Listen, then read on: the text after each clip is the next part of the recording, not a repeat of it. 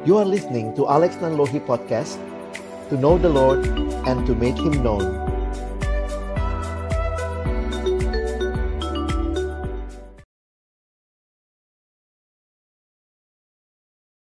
Kita sambut siapa? Gabriel! Bermain ku bawa ke tanah lapang Berdoa ya, mudah-mudahan bisa ikut. Ku petik bintang Untuk Kamu udah punya modal awal yang cukup bagus sekali. Tinggal dari kamu gimana kamu menjaganya. Gabriel, maaf. Kamu harus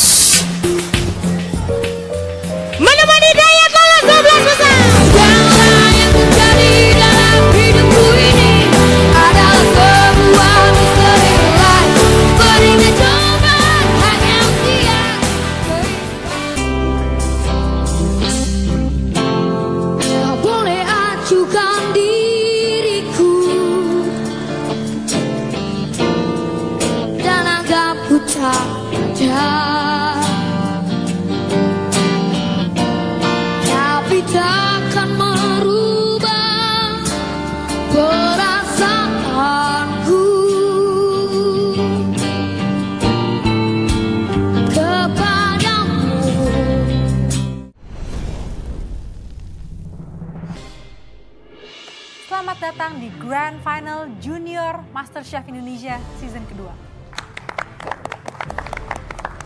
Aku pasti bisa kalahin Caca dan menjadi juara. Karena aku tahu kemampuan aku lebih tinggi daripada kemampuan dia. Gert, kamu yakin kamu bisa ngelawan aku di final? Saya akan mereview sedikit perjalanan kamu selama ada di sini. Kurt, kamu bisa masuk di kompetisi ini di umur kamu yang ke-12 tahun. Kamu berhasil untuk mengumpulkan 4 winner pins yang kamu tukar dengan immunity. Kami masih ingat makanan kamu. Kamu awalnya suka sekali bereksperimen dengan makanan Prancis, makanan western. Tapi akhirnya kamu berhasil memukau kami justru dengan makanan Indonesia kamu. Yaitu semur jengkol, sambal matah, udang terasi. Luar biasa. Very, very good dan ngangenin banget makanan kamu yang satu itu. Lalu setelah itu, along the way perjalanan kamu, kamu semakin naik, naik, naik, naik terus, berprestasi, dan menang mengumpulkan tujuh challenges yang kamu menangkan. Ada saat juga di mana kamu jatuh dan masuk ke pressure test. Tapi itu tidak membuat kamu malah goyah. Akhirnya kamu bisa masuk ke grand final. So, apakah menurut kamu, kamu adalah the next Junior Master Chef Indonesia season kedua? Yes, chef. Aku mau bikin set menu yang luar biasa.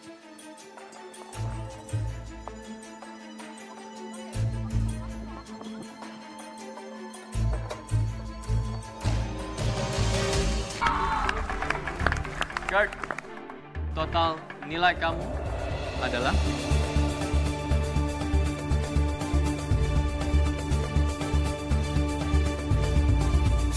delapan ratus tiga puluh.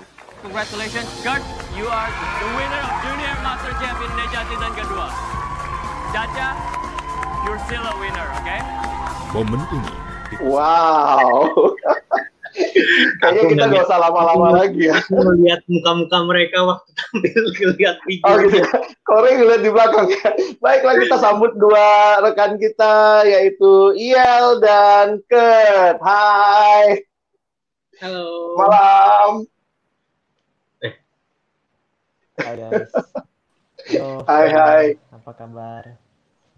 Gimana kabar baik? Halo. Gimana melihat melihat wajahmu sendiri waktu Halo masih Bang kecil Alex. tadi? Oh, Halo Iel. Gimana tadi ngelihat video yang sekali kita tampilin tadi? Oh, ingat jadi banyak memori yang dulu pernah dialamin dan Wow. Itu umur berapa waktu itu, Kurt? Seneng, seneng ya. Mhm. Waktu itu umur 12 aku. Sekarang? Sekarang aku udah 18. Jadi Wow, berarti lebih enam tahun lalu ya? Iya. Wow. Iel, Iel gimana Iel? Ngelihat tadi ya? Aksi panggungnya luar biasa. Wah, aku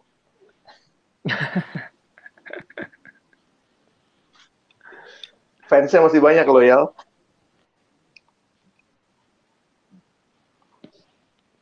Halo, halo. Halo, sorry, Iyal, Iyal masih agak susah mendengar kami. Tadi uh, Iyal waktu itu umur berapa Iyal? Waktu kompetisi? Oh, itu 2008 Bang Alex. Jadi aku usia Hmm. 10 itu. Wow. Sekarang boleh tahu 10 udah tahun. usia berapa? Sekarang 22. Hmm, 12 tahun ya. Wow. Jadi banyak yang ber- yang terjadi dalam 12 tahun dan eh, tadi Kurt 6 tahun ya. Gimana Korey ngelihat ini tadi? Iya, aku apa kadang-kadang kalau ngelihat ada teman-teman yang dari kecil udah berkarya gitu ya, terus kadang-kadang penasaran menjalaninya dan udah besarnya tuh gimana gitu kan? Karena kan jujur aja belum tentu semua kita juga caranya seperti itu gitu, tapi pengen tahu cerita-ceritanya, tantangannya, atau mungkin juga strugglesnya ya, yang sampai mereka bisa eh, melakukan bagian mereka kayak gitu. Nah, mungkin, mungkin kita bisa gali ya dari kedua teman Ya. kita ini. kita Silakan mungkin Korey. kenalan dulu kali ya biar teman-teman Ya. yang eh, view juga tahu gitu mungkin boleh kenalin eh, apa ya nama mungkin udah tahu ya tapi maksudnya mungkin aktivitas sekarang terus Hmm.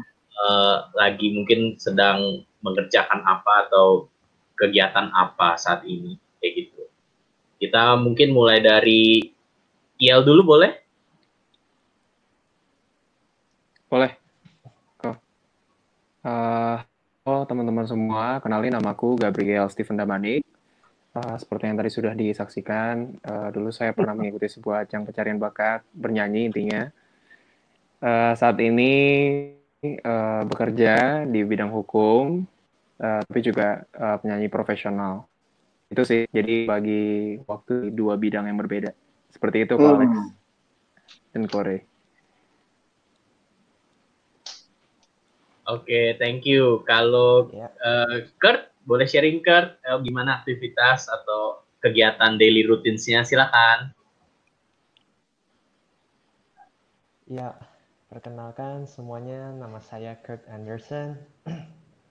Ah, sekarang saya umur 18 tahun dan baru selesai em, SMA dan sekarang ini lagi proses dalam proses lagi membangun bisnis di bidang makanan. Ya, itu sehari-harinya saya lakuin. Eh, waktu itu eh, bis- mungkin ada yang kenal saya dari eh, ajang kompetisi namanya MasterChef Junior Indonesia season 2 dan itu eh, itu tentang apa masak kompetisi masak ya I guess itu dari aku Mhm. Jadi melanjutkan ke bidang makanan nih ya, mau usaha bidang makanan ya, Kurt? Mhm, ya Mhm, mhm. Wow, ini ini kalau lihat, eh, jadi kita nggak bisa bandingkan ya. Kalau dulu ngelihat kecilnya cakep, sekarang mah cakep banget gitu ya, luar biasa. Jadi bertambah dewasa dan akhirnya juga saya lihat em, makin matang ya, makin matang dan juga tentunya em, pasti masih punya fan base fan eh, fan base masing-masing gitu ya, yang masih masih seneng gitu dengan melihat penampilan kalian. Korea gimana nih? Apa yang paling ingin kita tahu nih dari teman-teman?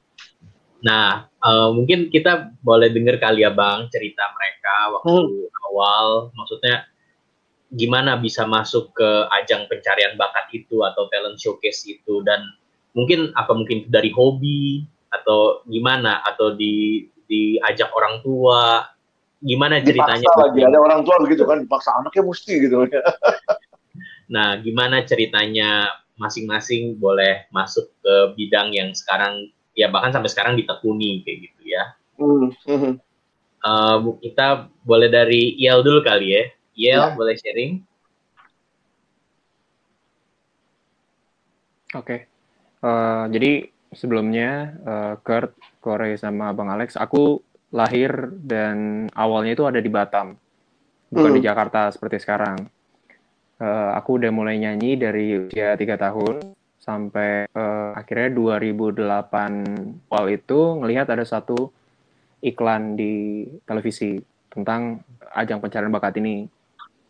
Nah, aku uh, awalnya minta ke orang tua uh, untuk uh, pengen ikut audisi di karena sebenarnya nggak ada audisinya di Batam. Uh, hanya ada di beberapa kota-kota besar aja, nggak ada di Batam di tempatku. Jadi nggak tolong kalau boleh ditemenin ke Jakarta untuk ikut audisi.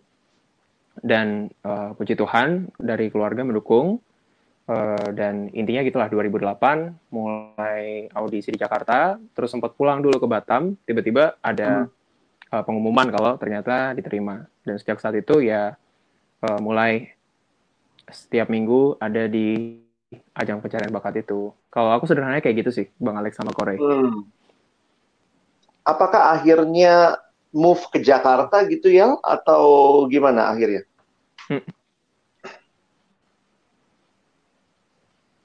gimana sekali lagi bang Alex aku Apa, kurang dengar apakah apakah akhirnya kamu move pindah ke Jakarta karena waktu itu harus mungkin lebih banyak oh. ada di Jakarta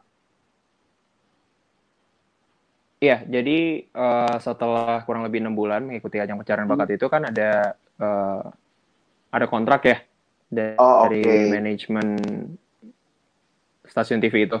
Nah, itu hmm. membuat uh, hmm. saya harus ke Jakarta. Hmm, jadi itulah asal muasal kenapa saya pindah dari Batam ke Jakarta. Seperti itu, oh, Alex. kalau kalau saya apa ya kalau ditanya tadi yang Korea tanya apakah ini berarti memang hobi ya memang dari kecil gitu siapa yang menemukan talenta bakat kamu nyanyi apakah memang um, orang tua memang melatih kah atau kasih kesempatan atau cari pelatih gimana tuh uh, dari kecil itu sebenarnya udah dibuka akses uh, karena juga dari orang tua senang nyanyi, tapi ya sekedar nyanyi-nyanyi di rumah. Nah mungkin uh, karena orang tua sering nyanyi-nyanyi itu, saya jadi ikutan nyanyi. Terus hmm. uh, orang tua nyadar nih, oh ternyata ada potensi, ada potensi. Udah mulai diarahkan dari orang tua uh, dipanggilin guru vokal untuk latihan. Latihan-latihan sederhana sebenarnya nggak yang kompleks-kompleks seperti kompetisi mm, nggak. mm. terus dulu itu di Batam uh, sempat banyak banget lomba-lomba nyanyi di zaman itu. Di mall-mall yang pakai panggung-panggung kecil gitu aja sih iya, sebenarnya yeah, yeah, benar, Uh, dan dari situ mulai mulai mulai ikut uh, ikut yang usia 3 sampai lima tahun terus nanti uh, ada yang jejang-jejang umurnya kan. Nah, yeah. dari dari kompetisi-kompetisi itu uh, ikut awalnya iseng-iseng, kok ternyata dapat juara. Nah, jadi dari situ mulai nyadar, oh ternyata ada ada yang Tuhan kasih di bidang nyanyi seperti itu sih, Bang Alex. Hmm, Oke, okay. wow. Jadi memang dukungan orang tua juga jadi penting ya Ray ya untuk ngelihat bahwa anaknya punya bakat dan menolong mengarahkan gitu. Tentunya bukan bukan dipaksa tentunya ya, yeah. tetapi diarahkan gitu. Oke. Okay. Oke, okay, thank you Yel. Kurt, boleh dengar ceritanya gimana kalau Kurt dalam perjalanan ke Master Chef? Iya, yeah, thank you Pak. Uh, yeah, Sorry, Kurt bisa ngomong lebih kencang sedikit? Oh, Can you okay. speak louder? Oke, okay. thank you. Oke. Okay. Bisa? Oke. Okay. Okay. Alright. Uh, jadi mungkin cerita sedikit gitu bagaimana aku bisa masuk. Jadi awalnya itu um, aku sekolah, habis itu kelas 4 SD, itu aku keluar dan menjadi homeschool. Nah, waktu saat saya homeschool, itu kita tiap bulan itu ada homeschool gathering, dan tiap kali kita ada ketemu, kita selalu membawa makanan, satu makanan gitu. Untuk hampir kayak potluck kita. Mm-hmm. Dan habis itu, habis kita makan-makan, biasanya host family-nya itu, karena waktu itu uh, grupnya itu kebanyakan orang dari luar negeri. Jadi setelah kita makan-makan suka diajak masak itu entah bikin cookie atau bikin cake atau semacam dessert atau menu sederhana gitu. Mm, jadi mm. Uh, waktu diajak itu aku jadi seneng gitu, seneng masak. Oh bisa makannya enak juga, ya kan? Jadi itu sebenarnya yang trigger gitu aku untuk suka masak. Nah, setelah itu aku pulang ke rumah, mulai masak sendiri, lihat di YouTube, lihat di internet, begitu. Lalu berkembang mungkin setelah uh, aku umur 9 mungkin baru mulai benar-benar suka masak dan bisa mulai kreasi makanan sendiri. Nah, dan waktu aku kayaknya umur 11 kalau nggak salah gitu. Mhm. Aku lihat di waktu itu ada di billboard gitu. Ada tulisan Junior Master Chef gitu. Dan aku juga sempat nonton yang season pertama. Iya. Mhm. Dan aku pikir, oh mungkin kalau aku masuk, mungkin aku bisa eh, bisa menang gitu. Mungkin I have a good shot gitu. Jadi aku kepengen ikut, terus koko aku dia mendorong aku untuk ikut, kita audisi.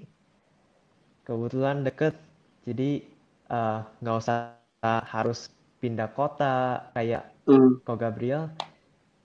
Ya, dan audisi nggak berapa lama setelah itu, oh ada telepon gitu, ternyata diterima Hmm. gitu.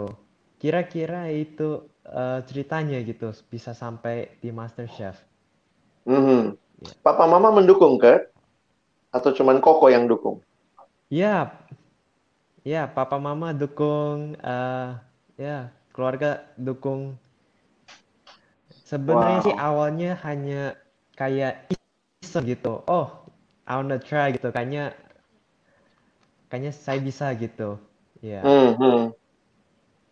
Tapi kemudian akhirnya memang benar-benar bisa ya, dan bahkan bisa menang loh kan ya.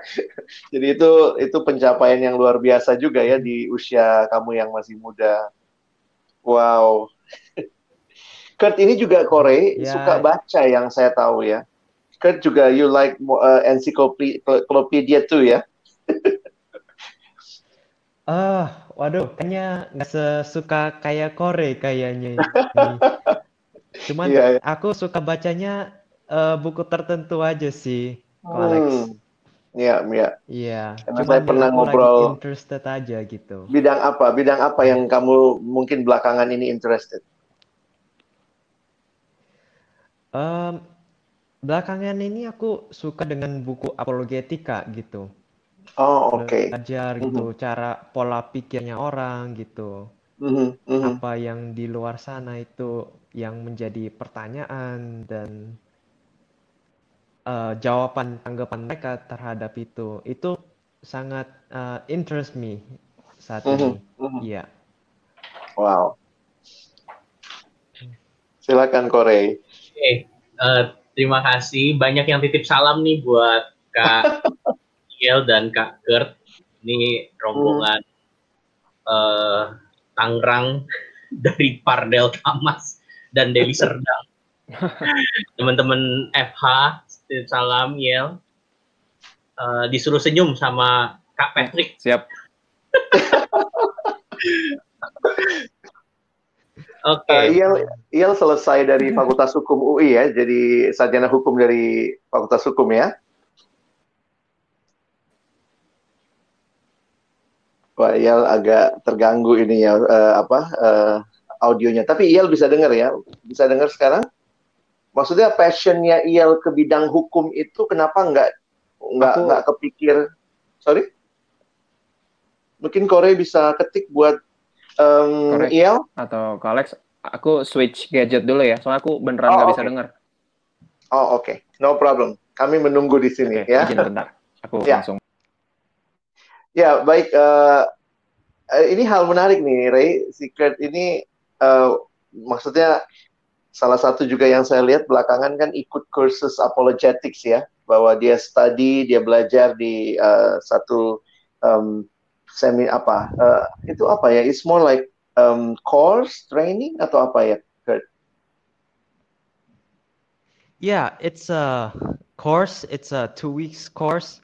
Jadi Hmm. itu karena situasi COVID ini jadi itu online dan Hmm. diperpanjang sampai dua minggu begitu.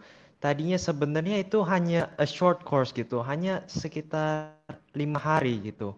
Mhm, mhm. Kita ada di situ. Cuman kalau itu kan bener-bener intensif gitu. Dari pagi sampai malam, ketemu pagi lagi. Kalau ini kita ada lebih ada free time-nya gitu. Oh, oke. Okay. Iya. Jadi jadi di, makanya dipanjangkan jadi dua minggu course ya. ya? Hmm. Yep, correct, correct. Dan uh, kamu yeah. masih masih tergolong yang paling muda kali ya di dalam course itu ya, yang yang baru lulus SMA begitu. Is it? Is it true?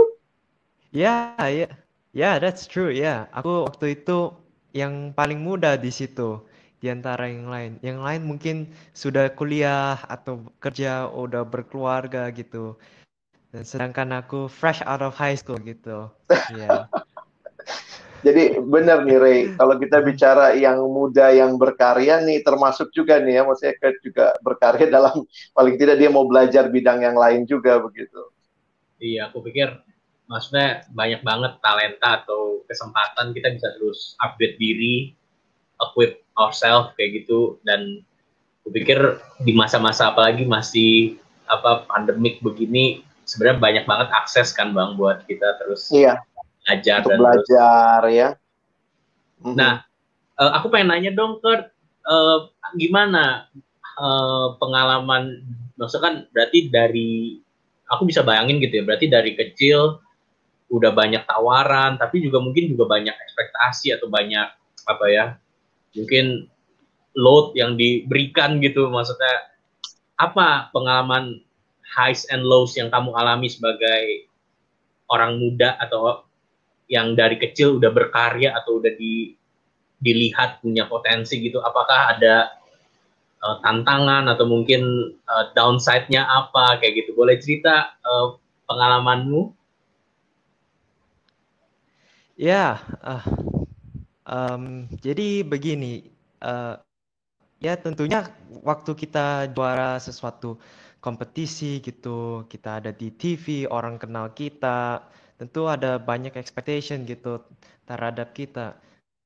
Um, tapi menurut aku kalau low-nya aku itu bukan masalah expectation orang kepada aku sih. Sebenarnya lebih ke pengalaman aku waktu aku sakit gitu. Jadi hmm. um, gak lama dari um, aku juara Master Chef itu aku ikut mission trip. Setelah mission trip aku pulang seminggu dua minggu. Setelah itu aku ternyata sakit gitu. Aku kena liver abscess. Dan saat itu aku dibawa ke rumah sakit dan waktu itu perasaan aku sangat sakit karena um, abscess itu deket deket diaphragmnya aku. Jadi anggap kayak bisul gitu di tangan, lalu dipencet-pencet gitu tiap kali kita napas gitu. Mm, Jadi mm. kayak sakit, sakit banget gitu. Jadi tiap kali nafas itu rasanya ada yang ditusuk-tusuk. Nah, setelah ada itu rasanya mungkin sekitar empat empat hari gitu. Uh, tiap hari bukannya tambah enak rasanya, tapi tambah hari tambah sakit gitu. Mungkin lebih karena kan kalau dipegang-pegang terus gitu, dipencet-pencet terus mungkin dia jadi uh, lebih tambah infeksi gitu. Mm -hmm. Nah, jadi habis itu uh, puji Tuhan apa sama keluarga kita bisa berangkat ke Singapura untuk berobat dan di sana langsung dioperasi gitu. Hmm. Dan setelah dioperasi, wah langsung sakitnya hilang gitu. Cuman sisa sakitnya itu dari operasi doang gitu, yang kayak ada potongannya begitu. Hmm. Dan setelah setelah dioperasi lalu dikasih obat gitu selama sebulan. Wah, aku rasa sehat sekali gitu. Kayak, oh I'm ready to go again gitu. No problem gitu. Dan di situ terletaknya aku downfall aku itu. Mungkin salah satu low-nya gitu. Karena hmm. begini, aku mulai mulai tanpa sadar gitu mengandalkan dokter-dokter yang di sini gitu, yang di sini, di Singapura gitu. Karena mereka emang dokter hebat-hebat begitu. Dan Hmm. di situ aku mengandalkan mereka gitu, bukannya mengandalkan Tuhan. Karena dokter-dokter walaupun mereka hebat gitu, semua kepintaran kan semua dari Tuhan yang berikan, Hmm. yang mam- mampukan mereka. Dan mereka juga tetap manusia gitu. Nah, jadi sebelum obat itu selesai yang satu bulan itu untuk benar-benar tuntaskan eh, sakit itu, eh, perut aku mulai sakit ini, mulai sakit, mulai mual, mulus-mulus gitu, terus constipation, kayak gak bisa eh, BAB gitu selama seminggu gitu, gak bisa, jadi di dalam aja terus, udah keluar bisa malahan melo. kayak tiap hari bisa keluar tiga empat yang yang tidak bagus gitu. Jadi Hmm. aku pikir, oh, aku pernah dapat liver abscess. Oh, sekarang cuma sakit perut gitu. Ayo kita ke dokter aja gitu, pasti sembuh. Nah, ke dokter, cek terus, ganti dokter lagi ke Singapura berulang-ulang kali kalau tahu misalnya kayak kau Alex itu kan aku uh, berpergian terus karena mencari dokter coba sembuh gitu dan di pikiran aku waktu itu masih oh aku masih mengandalkan dokter begitu. Hmm. dan mungkin setelah kayak satu tahun gitu aku sama keluarga juga kita pikir lagi mungkin kenapa ya begini? Dan waktu itu baru sadar gitu oh ternyata aku ini mengandalkan dokter gitu bukan mengandalkan Tuhan. Jadi mungkin Tuhan eh, izinkan proses ini untuk jalan supaya Hmm. jangan belajar su- supaya untuk mengandalkan Tuhan terus dan waktu itu sadar dan minta ampun sama Tuhan tapi bukan eh, prosesnya itu bukan sesimpel itu gitu bukan Mhm. hanya oh oke saya sadar saya minta ampun sama Tuhan langsung the next time I go to a doctor disembuhkan gitu enggak perlu em, gimana ya, perlu proses gitu. Karena karena gak gak segampang gitu untuk merubahkan pikiran itu gitu. Mhm. jadi butuh proses gitu. Mungkin sekitar enam bulan gitu.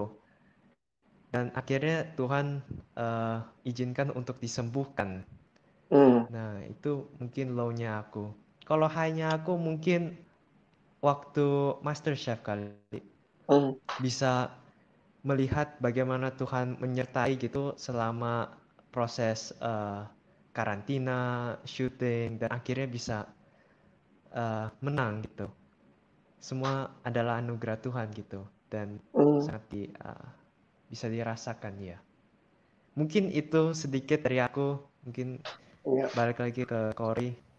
Thank you buat ceritanya, Kurt. Kiranya ya masa aku juga aku kira bakal ada tantangan yang kayak gimana tapi ternyata ya in real life gitu ya ternyata kesulitan atau mungkin bahkan bahkan penyakit itu juga mengingatkan kita bahwa sebenarnya semuanya ini pun baik talenta, kesanggupan terus daily living itu semua pun bergantung kepada Tuhan kayak gitu ya. Iel, udah aman ini? Ya, sudah. Ah, udah, udah enak nih. Sorry tadi. Kayaknya ada reception sinyalnya jelek. Hmm. Oke, eh Iel, eh, Banget. Kore. mau nanya gitu, so far sejauh ini ngelihat apa sih eh, momen highs atau lows yang mungkin kamu alami dari perjalanan dari mungkin ini ada yang nanya sebenarnya di grup chat ya, sebenarnya punya bakat dari menyanyi kayak gitu, tapi terus kemudian Tuhan percayakan masuk hukum kayak gitu, terus kemudian ah, sejauh ini bagaimana mengerjakan dua dua talenta itu ya? Maksudnya ilmu di bidang hukum kemudian talenta di singing kayak gitu. Maksudnya bagaimana sejauh ini ber- melihat ke belakang momen-momen highs atau momen-momen lows sampai di sini? Silakan. Ya Oke. Eh, sebenarnya eh, Bang Alex dan Corey juga Kurt, sebenarnya kalau momen high and low, eh, high itu mungkin di idola cilik ya. Idola cilik itu mungkin eh, awalnya dari yang saya yang uh, belum tahu Jakarta, belum tahu dunia entertainment, terus bisa kayak langsung kaget gitu, anak usia 10 tahun tiba-tiba ngelihat dunia baru yang belum pernah dia lihat sebelumnya.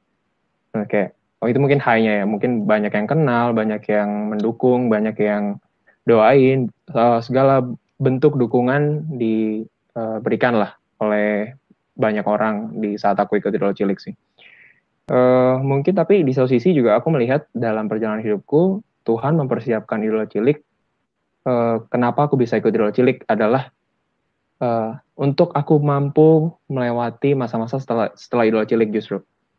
Uh, setelah Idol Cilik itu ada beberapa kondisi di dalam keluarga yang membuat uh, aku harus survive, aku harus uh, mencukupkan segala kebutuhanku melalui uh, bernyanyi. Ya, hmm. jadi yang aku lihat uh, setelah aku trace back uh, 10 tahun ke belakang, oh ternyata aku melihat nih Tuhan mempersiapkan aku melalui Idol Cilik uh, adalah supaya aku bisa melalui uh, tantangan yang Tuhan juga izinkan terjadi di setelah Idol Cilik. Jadi ya sepanjang masa perkuliahan uh, banyak banget pergumulan, banyak banget uh, apa ya momen-momen ketika aku sangat uh, berdoa, oh Tuhan nih, aku harus bayar uang kuliah nih, uh, kira-kira bisa nggak ya tanggal segini? Hmm. Dan ternyata Tuhan beri jalan melalui talenta yang Tuhan kasih di, di hmm. uh, bidang tarik suara gitu.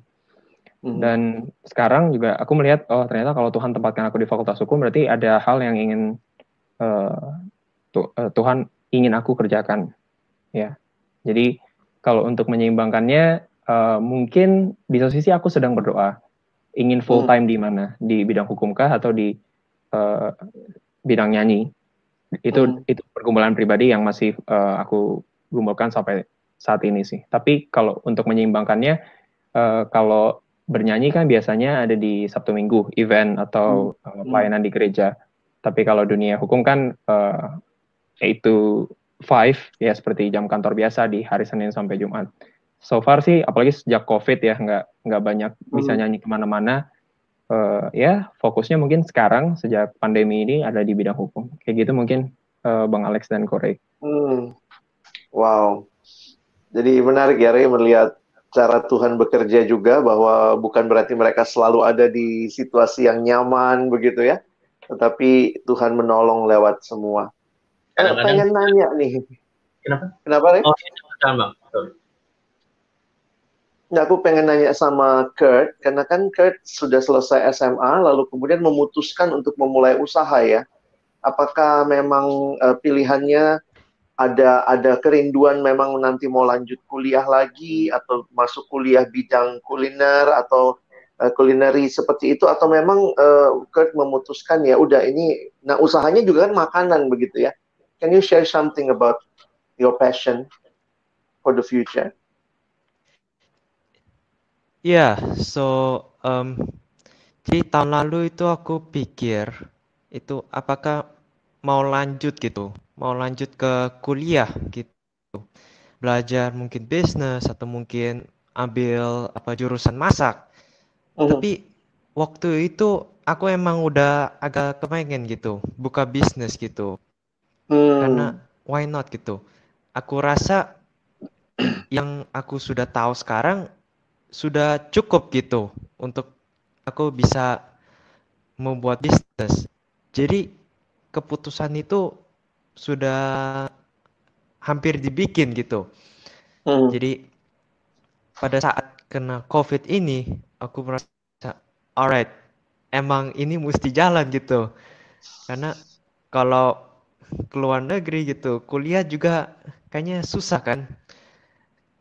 Dan immigration dan juga apa application gitu. Belajarnya juga mungkin masih ada banyak juga yang jadi online kuliahnya. Hmm. Jadi aku pikir, oke, okay, saat ini I'm gonna take a gap year gitu, dan aku akan coba untuk apa? Bikin usaha makanan. Begitu wow. ceritanya. Uh, usahanya sudah jalan, akan jalan, atau sudah lagi preparation sejauh mana sekarang? Uh, kita lagi preparation sekarang. Oke, okay, lagi ada logo, kita mau apa paten logonya, namanya, dan juga mulai daftarin ke uh, online food Hmm. service gitu. Oh, Dan oke. juga kita udah lagi coba finalizing menunya Mhm. dan juga mungkin ada uh, snack juga apa flavorsnya begitu sih sejauh ini. Wah, unik ya Ray ya, ada anak lulus SMA eh, memutuskan untuk misalnya tidak lanjut, tapi kemudian dia melakukan sesuatu. Jadi ya, aku pikir juga ini bisa jadi inspirasi buat teman-teman bahwa ya kuliah penting. Tapi mungkin juga kuliah bukan segala-galanya. Kalau belum sempat kuliah atau memang menunda kuliah, ada hal jelas yang bisa dilakukan untuk, eh, apalagi kalau itu passion ya, Kurt ya, sesuatu yang kamu passionate, maka eh, ya berharap itu akan jadi sesuatu yang berbuah nantinya ya. Oke. Right, eh, iya, betul sekali. Iya, aku ini nyampein salam dari semua yang melihat supaya eh, memberikan dukungan Kak Yel. dikangenin. Mesti ketik, mesti ketik berapa tuh Yel? Katanya mesti ketik apa? Kok dikirim ke mana? Eh, mus- ditunggu punya album rohani. Amin, amin. Ah iya tuh, Doakan, rohani ya. Eh, ini kali ya, Ray, kita kita coba kasih kesempatan nih. Kita mau buka live interaction, mungkin satu dua orang yang bisa ikut live sama kita malam hari ini. Caranya bagaimana? Tinggal ketik yang ini. Ini bukan ketik rek kalau kirim apa ya. Korea bisa tampilkan. em, nah, jika ada yang mau nanya secara live dalam siaran, silakan mengakses uh, bit.ly slash elkert. Nah, ini harus huruf besar semua ya. Harus huruf besar semua elkert-nya. Nah, teman-teman, kalau lagi lihat YouTube, kecilin dulu YouTube-nya, sehingga waktu nanti masuk tidak storing ya. Jadi, eh, nanti Korea akan melihat nih, kalau ada yang masuk, kita coba pilih beberapa teman yang nanti bisa tanya langsung begitu ya. Silakan juga di live chat itu silakan diklik. Teman-teman bisa ikut live malam ini. Sambil menunggu, Korea ada pertanyaan lain yang mungkin mau digali dari kedua narasumber kita? Eh, mungkin orang orang kan mungkin cuma melihatnya dari luar nih ya bang kadang-kadang kan kalau ngeliat yang berhasil dari muda gitu kan kayaknya cuma ngeliatnya oh udah berhasil. Terus eh, tapi kita nggak tahu gitu ya. Maksudnya ternyata ya kayak tadi ada strugglingsnya juga ada eh, jatuh bangunnya. Nah mungkin kalau boleh sharing gitu ya mungkin nggak bisa semua tapi looking back sampai ke titik ini apa sih yang paling dibentuk dari dirimu eh, sampai sejauh ini gitu? Apa yang paling fundamentally kamu rasa berubah karena pengalaman ini atau perjalanan ini kayak gitu? Eh, ya mungkin kalau ada yang siapa dulu mau yell dulu Yel dulu kali ya. Oke, eh, mungkin aku merasakan Tuhan eh, menyertai sekali sih di semua aspek ya. Kayak dari sejak aku pindah ke Jakarta, sejak eh, harus beradaptasi dengan lingkungan di Jakarta, terus eh, berdoa minta eh, masuk di sebuah sekolah hukum. Eh, Tuhan izinkan masuk dan Tuhan juga sertai untuk eh, keluar lulus dari sana gitu. Eh, banyak banyak banget momen-momen eh, yang Tuhan izinkan aku dapat jawabannya itu eh, sampai detik-detik paling akhir deadline mulai dari banyak hal dari eh, kebutuhan pribadi kebutuhan untuk eh, bayar kuliah terus skripsiku juga waktu mau sidang itu sangat mepet banget. Kalau enggak ya mungkin aku harus tun- tunda satu semester lagi.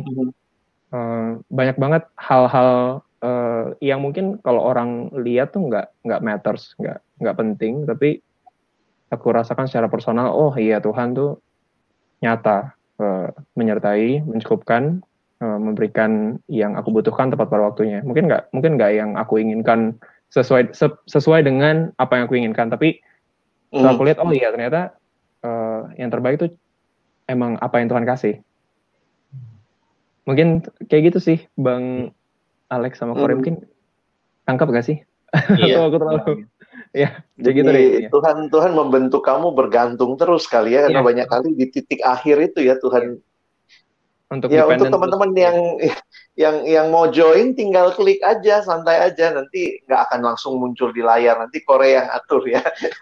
Tenang Ini- jadi nanti bisa standby. Ini udah ada yang masuk. oh udah Kita- ada. Coba kita ajak ngobrol dulu. Tias ya, bener ya, Tias ya. Tias sudah siap dengan suara dan tampilannya. Oke, aku tampilin ya. iya halo Tias Halo, Hai. mau nanya ke siapa Tias enggak sih. lagi nyoba aja ya Nyoba aja boleh tadi. kenalin nggak boleh kenalan dulu nggak Tias di mana sekarang kuliah apa masih Di- SMA Kuliah. Mhm. Kuliahnya di mana? Jurusan apa? Angkatan Oh, berapa? kuli- kuliah di Politeknik ICTT Bandung 2016. Oh, oke. Kenal kenal Bang Iel nggak waktu dulu di Idola Cilik? Iya, Jadi ngefans dong sama Iel. heeh. Ah, Iel ada fans dari Bandung nih. halo Kalau boleh minta minta sesuatu sama Iel malam ini mau minta apa? Pengen dengar. Iel nyanyi nggak? Iya mau. Iya, iya.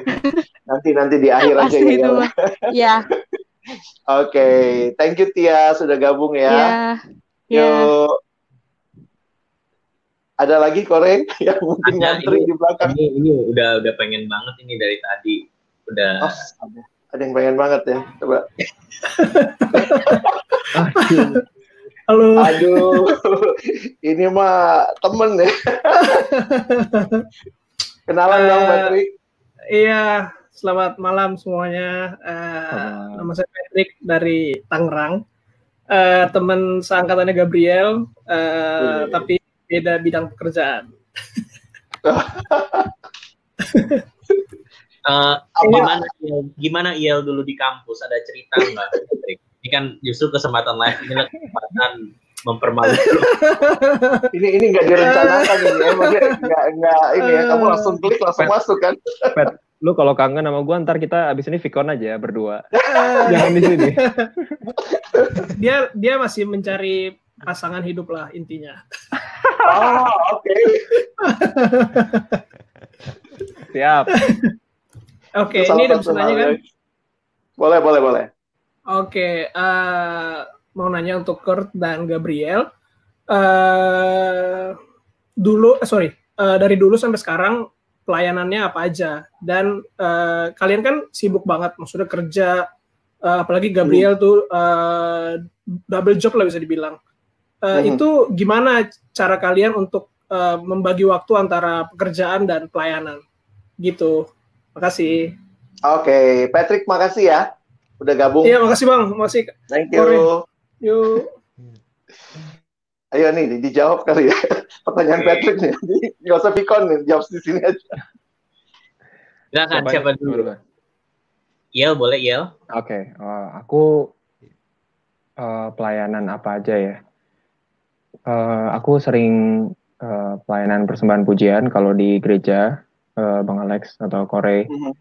Eh, itu satu. Juga kadang-kadang dipercayakan untuk eh, bermusik di gereja atau di eh, pelayanan-pelayanan mahasiswa, entah itu main piano atau eh, main gitar. Terus juga eh, sempat jadi pengurus dan juga eh, aku jadi PKK. Oh, oke. PKK itu berarti pemimpin kelompok kecil ya. Berarti punya adik-adik yang dibimbing ya. Iya. Ya. Kalau Kurt gimana, Kurt? Ada ada pelayanan khusus Ya, yang kalau- sudah dilakukan? Eh, Iya, em, kalau pelayanan khusus eh, mungkin bimbel kali. Jadi di gereja itu kita ada program. Jadi eh, setiap Sabtu itu setiap Sabtu pagi kita mengajar orang-orang yang kurang mampu gitu. Mungkin kayak eh, ya orang-orang yang kurang mampu. Jadi waktu itu misalnya mereka kurang paham di sekolah gitu. Jadi kita mereka bisa datang ke situ bayarannya sangat-sangat murah gitu, hampir tidak ada gitu. Dan kita bisa pelayanan mengajari mereka supaya mereka bisa Hmm. ngerti. Jadi di sekolah mereka tidak eh, bisa follow gitu dan juga tidak ada butuh les-les tambahan gitu di Hmm. luar sekolah yang akan memakan biaya lagi. Nah, kalau di gereja sendiri biasanya itu aku eh pemusik gitu. Aku kebetulan main gitar jadi Oh, aku oke. dalam eh, musik. Iya. Mungkin kalau sekarang baru itu aja di em, Mhm. gereja begitu kalau pelayanan. Dari Iya. kapan kamu ngajar ke anak-anak eh, di hari Sabtu itu, anak-anak bimbel yang dari gereja dari usia berapa atau dari kelas berapa waktu itu? Kalau nggak salah dua dua atau tiga tahun lalu, aku lupa. Mungkin Oh, sekitar dua oke. tahun gitu, dua setengah tahun Mhm, begitu. mhm. Iya. Wow, jadi eh, ngajar apa, Kak? Di situ aku ngajar matematika sama Inggris sih kalau di situ. Karena Hmm. Mereka kan masih eh, lumayan muda, jadi dan waktu itu programnya kita cuman adanya buat matematika dan Inggris, belum yang Oh, lain-lain gitu. wow. Ya.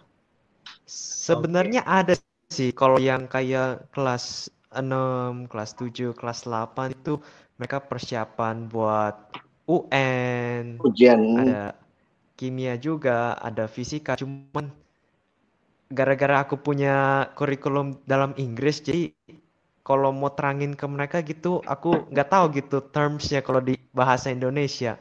Oh, oke. Mungkin akunya bingung, nah, mereka bingung juga, sama-sama bingung.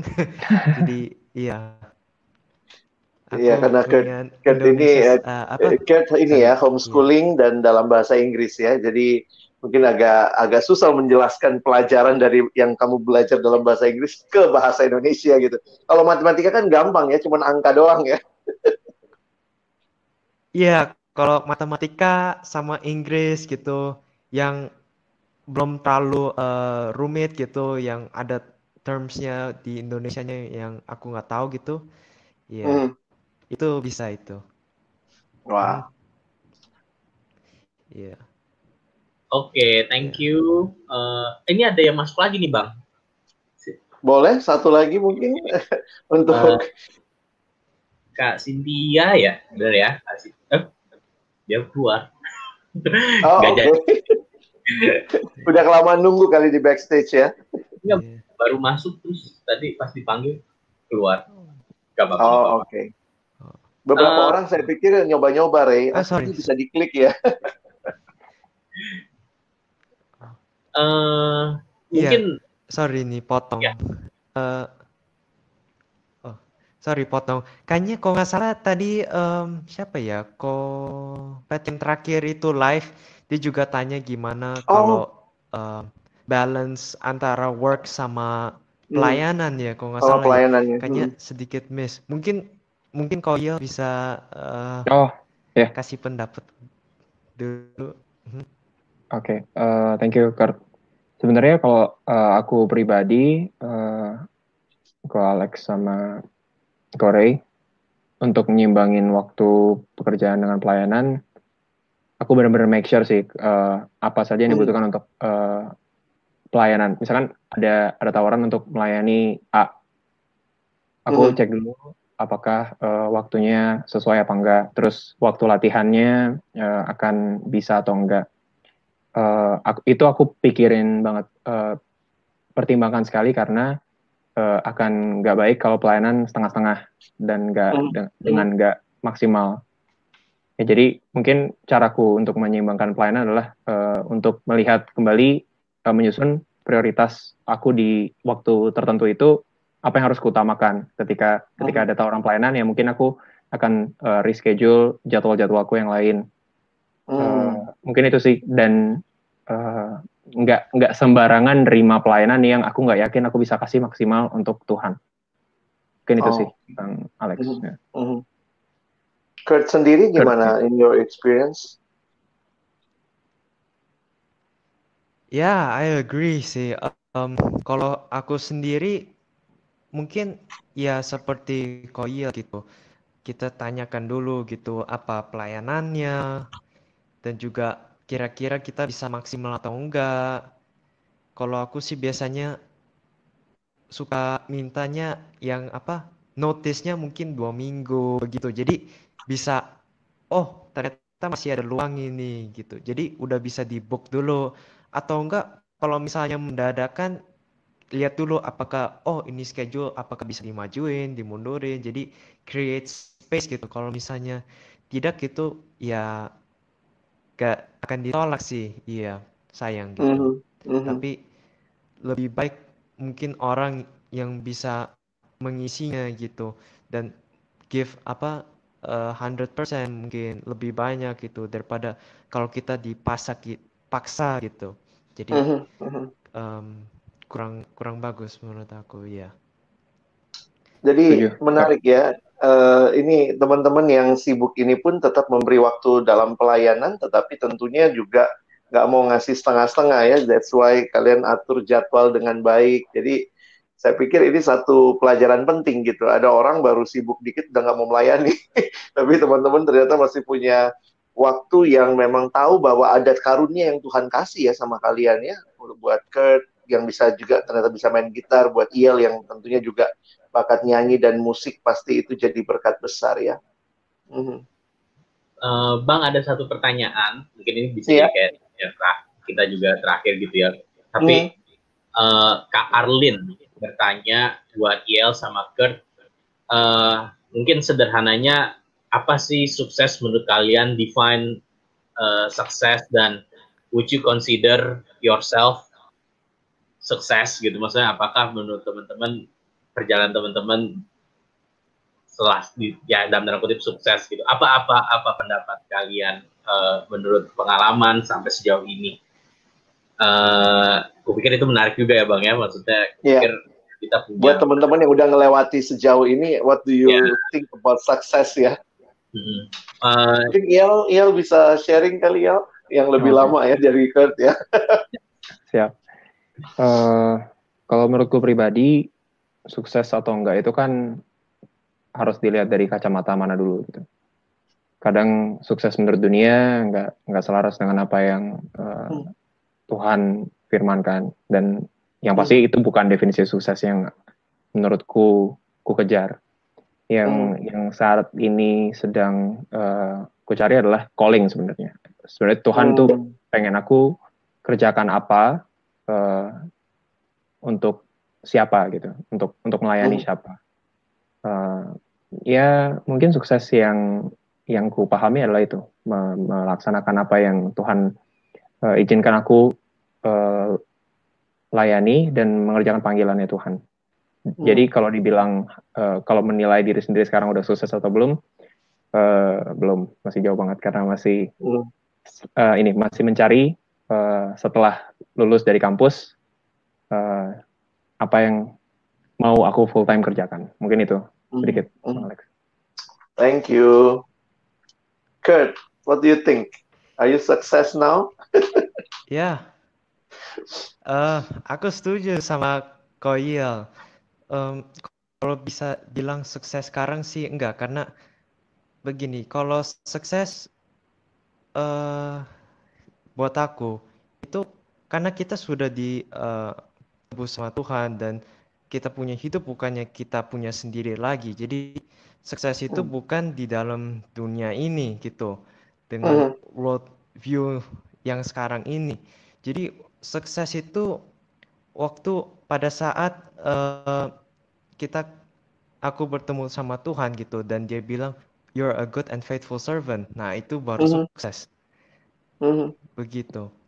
Jadi Wow. untuk menjawab udah sukses atau belum, in that sense ya belum gitu. Sampai mhm. kita berjumpa dengan Tuhan gitu.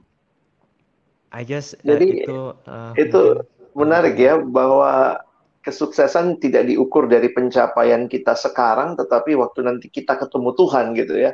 It's more uh, it's more like a journey, a lifetime journey rather than just uh, an achievement ya. Saya sudah capai ini, capai ini begitu ya. Dan ya thank you for sharing very good um, point ya buat kita. Kore ada pertanyaan terakhir nih, yang paling bawah lagi nih yang mana yang terakhir ya? Semua maunya yang terakhir gitu ya. Uh, Saya ya. pikir eh, nanti silakan Kore memutuskan. ya, apa maksudnya karena kita kan the end of this uh, session gitu ya tapi Hmm. aku pikir bisa sebagai penutup gitu uh, jadi ada yang bertanya gimana supaya nggak jatuh dalam kesombongan atau menggunakan potensi kita jadi kayak hanya untuk kemuliaan buat diri sendiri. Apalagi mungkin talenta kita itu berhadapan dengan banyak orang banyak yang notice. Ada encouragement ada uh, warning atau mungkin ada ya apa yang teman-teman bisa dorong buat kita terus perhatikan, buat setiap kita bisa berkarya dalam talenta kita, hal-hal apa aja yang bisa kita terus perhatikan. Nah, mungkin itu bisa jadi penutup juga ya buat kita malam hari ini. Eh, mau siapa dulu? Kurt dulu aja, Kurt dulu aja. Nah. Aku oke oke boleh. Jadi buat aku mungkin eh, kita mesti terus terus dan menerus untuk apa mencari Tuhan gitu, apa kehendak Tuhan dan juga mendalami eh, doktrin-doktrin Tuhan, teo- teologi gitu.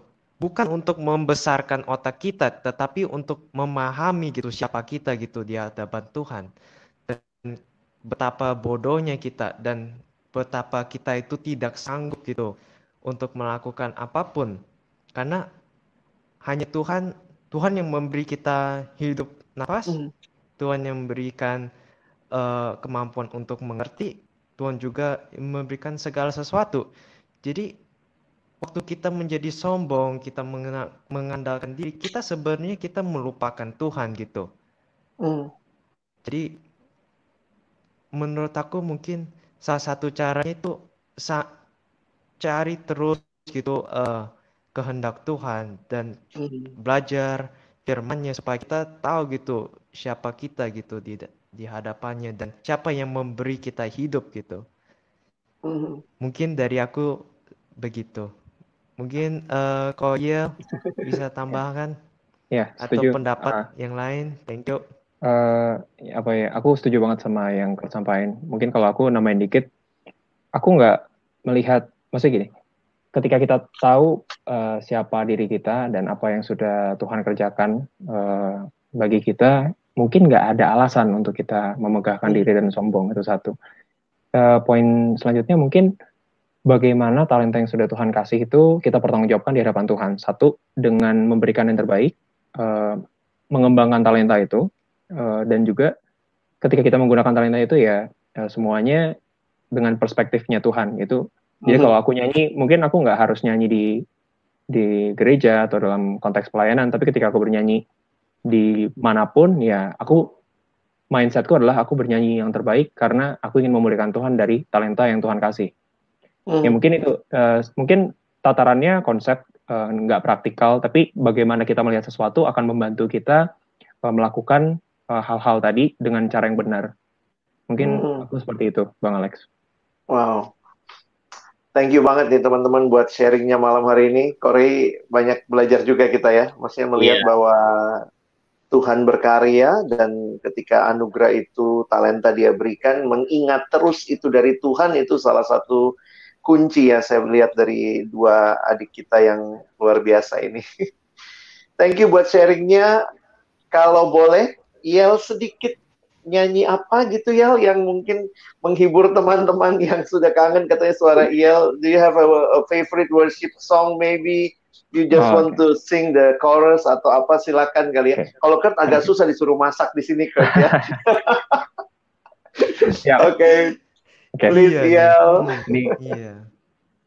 Allah sanggup melakukan segala perkara dulu, sekarang, dan selamanya kuasanya tak berubah.